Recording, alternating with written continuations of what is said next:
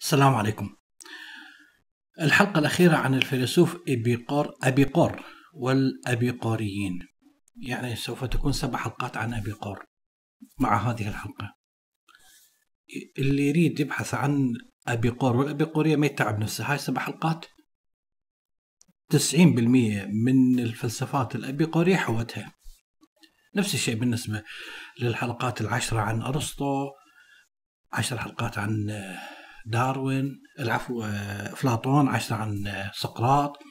فلاسفة ما قبل سقراط تقريبا 15 حلقة. يعني اللي يريد يعرف فلسفة في عصر ما ما يتعب نفسه بحكمة الغرب موجود كل شيء. بعد بقور سوف اتجه لل الرواقيين لكن مو هسه. يعني شوف لنا مواضيع أخرى. وراء فترة أخرى نرجع للرواقيين. إذا بحلقة يوم أمس وصلنا أنه أبي قور كان محتار بين بالنسبة لموضوع القدر والإرادة بين ثلاث مجموعات المجموعة الأولى اللي هم الرواقيين اللي يؤمنون بالتنجيم. إذا هي النجوم موجودة بها أقدار البشر لا تغيير بها. أو الآلهة والأساطير الإغريقية اللي زيوس هؤلاء الآلهة الآخرين مينيرفا وغيرهم يتحكمون بمصائر الإنسان بمزاجهم. أو الذرية أو الذرات الديمقريطسية ذرات ديمقريطس.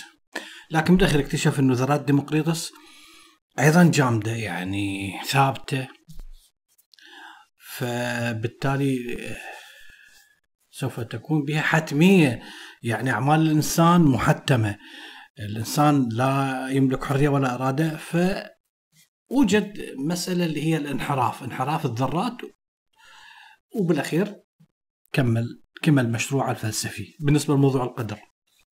مع كل ذلك من الصعب تقييم مشروع وعمل ابيقور ابيقور الفلسفي الفكري ونقارنه بأعمال أفلاطون أو أرسطو ابدا.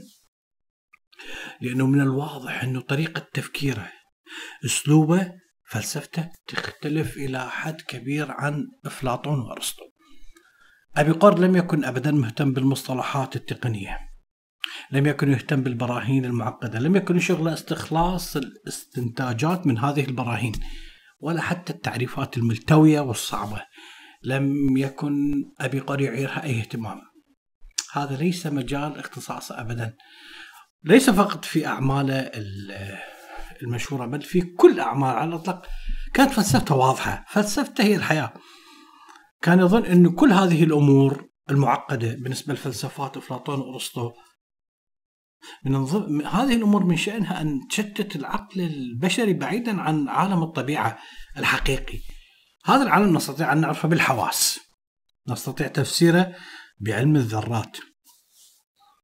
إذا لم يكن أبي قور مهتم بما شغل كلا من الفيلسوفين العظيمين أفلاطون وأرسطو بل أبدا حتى لم يكلف نفسه بأن يرد على فلسفتهم ويفند كلامهم أبدا. في الوقت الذي كان على الإنسان أن يسعى إلى العلم أن يسعى إلى الدراسة الشاقة في سبيل الوصول إلى الحكمة هذه الحكمة اللي يتمكن من الحقيقة الموجودة أين في فلسفة أفلاطون وأرسطو. فلسفة أبي قر على العكس منهما لم تكن بحاجة إلى سابق معرفة أو حتى إلى علم للإلمام بها. فلسفة واضحة. هذه التعاليم الفلسفية اللي على طريقة أفلاطون وأرسطو هي بالفعل عائق أمام الكثير من الدارسين بسبب صعوبتها وتعقيدها إلى آخره.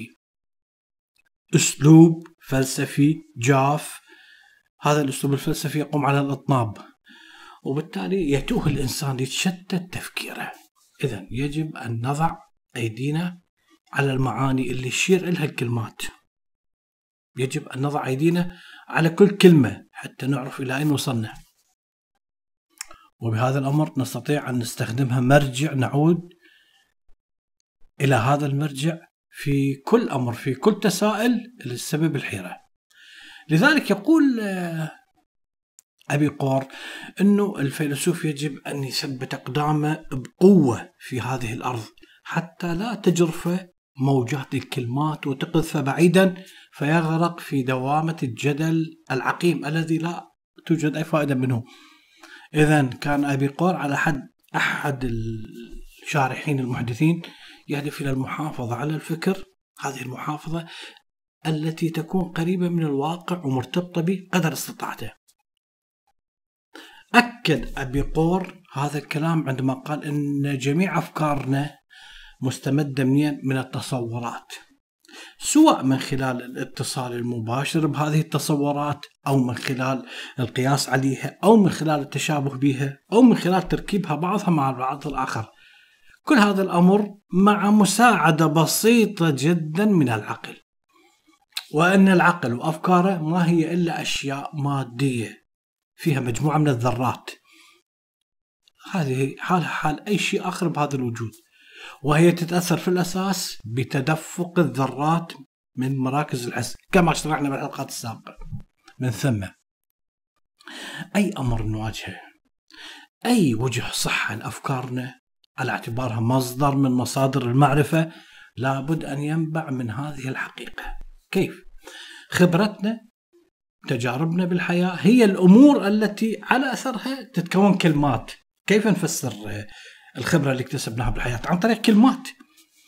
ولذلك كل حديثنا كل تنظيراتنا لابد أن توضع موضع الاختيار عن طريق التجربة. الأصل هي التجربة ثم كلمات نعبر بها عن التجربة اللي عملناها. هذا هو بالضبط سوف يكون فحوى الفلسفة التجريبية التي وجدت في القرن السابع عشر. أيضا مع الإشارة إلى أن الأبيقوريون لم يسعوا يوم من الأيام إلى تكوين أو الوصول إلى نظرية حول المعرفة أو حتى حول الفيزياء أبدا. كان كل إرثهم الأساسي يتمثل في فلسفة الحياة. فلسفة الحياة اللي وصفها من؟ لوكريتيوس وصف طبيعتها وصف مزاياها بكل حفاوة. هذا الكلام وصف لوكريتيوس بعد وفاة أبيقور ب 200 عام تقريبا. يقول يعني هذا لوكريتيوس يقول إنه أمر جيد أن تكون أنت واقف على اليابسة. وتنظر أمامك إلى البحر. إنسان موجود في زورق وهبت عليه رياح رياح قوية جدا. فهذا الرجل بدأ يصارع الأمواج. شيء طيب أن تكون أنت على اليابسه وذاك الرجل يصارع الأمواج. هذا ما يعني أنه أنت يعني يقصد لك تكون إنسان سادي تفرح بعذاب الآخرين وأنت تحمد الله وتشكره أنه أنت موجود على اليابسه لا لا. أنت لا تسعد بعذاب الآخرين وإنما يجعلك هذا الموقف تدرك قيمة الأمان اللي أنت موجود به بحيث أنت واقف على أرض صلبة بينما غيرك يتوه في مجالات الحياة. هذا اللي يبحث عن اللذة وهذا يبحث عن الأموال وهذا يبحث عن الشهرة وهذا وأنت واقف على أرض صلبة بسبب الفلسفة. الأرض الصلبة هي الحكمة. نفس الشيء عندما تشاهد معارك طاحنة بين أناس يصارعون وقتل وموت محتم وأنت واقف على تل فقط تنظر إلى هؤلاء. هذا أمر سعيد. مو أمر ليس أمر سعيد أنه ناس تموت وأنت في أمان. لا. أنه أنت تركت كل هذه الحروب وهذه المتاهات بالحياة ووقفت على تل الحكمة. هذه الأمور جميعا الوقوف على التل أو الوقوف على أرض يابسة بينما الآخرين يتقاتلون بينما هناك من يغرق في البحر. ما الظاهي سعادة أفضل من عندها اللي تنعم بها عندما تكون أنت سيد في إحدى القلاع هذه القلاع عالية. عالية جدا بحيث أنه تقف هذه القلعة شامخة عالية جدا محصنة بتعاليم الفلسفة. محصنة بتعاليم الحكماء. وحتى أنت في هذه القلعة الحصينة اللي اكتسبتها اللي هي الحكمة تستطيع أن تنظر إلى الناس تحتك يمينا ويسارا وهم يهيمون على وجوههم ب... ب... بشتى الطرق بحثا عن طريقة حياة. يتنافسون. حتى الموت حتى آخر رمق بحياتهم. يتحاولون أن يتغلب بعضهم على البعض. يتحاولون أن يرتقون بالسلم الاجتماعي بالأموال بالنساء باللذات بغيرها بالشهرة. وأنت في حصن الفلسفة فاهم الحياة تنظر لهم من فوق. فيبذلون قصارى جهدهم ليل ونهار هؤلاء الناس تنظرهم كيف يراكمون الثروات بعد الثروات؟ كيف يحاولون أن يرتكبون كل الموبقات وحتى الجرائم والقتل؟ هاي من أجل تعزيز سلطتهم. يا لبؤس هؤلاء الرجال يقول لوكريتيوس يا لبؤس هؤلاء الرجال يا للعمى الذي في قلوبهم يا له من ظلام دامس. كم من أهوال ومخاطر نهدر في سبيل أن نعيش حياة قصيرة. هذا الإنسان الواقف في القلعة الشامخة اللي هي قلعة الفلسفة سوف لن يدخل في هذه الحروب العبثية. لن يصارع الأمواج لن يدخل في في منافسات مع أحد. هو عرف الحياة. لذلك يقول ألا ترى؟ لوكريتيوس طبعا.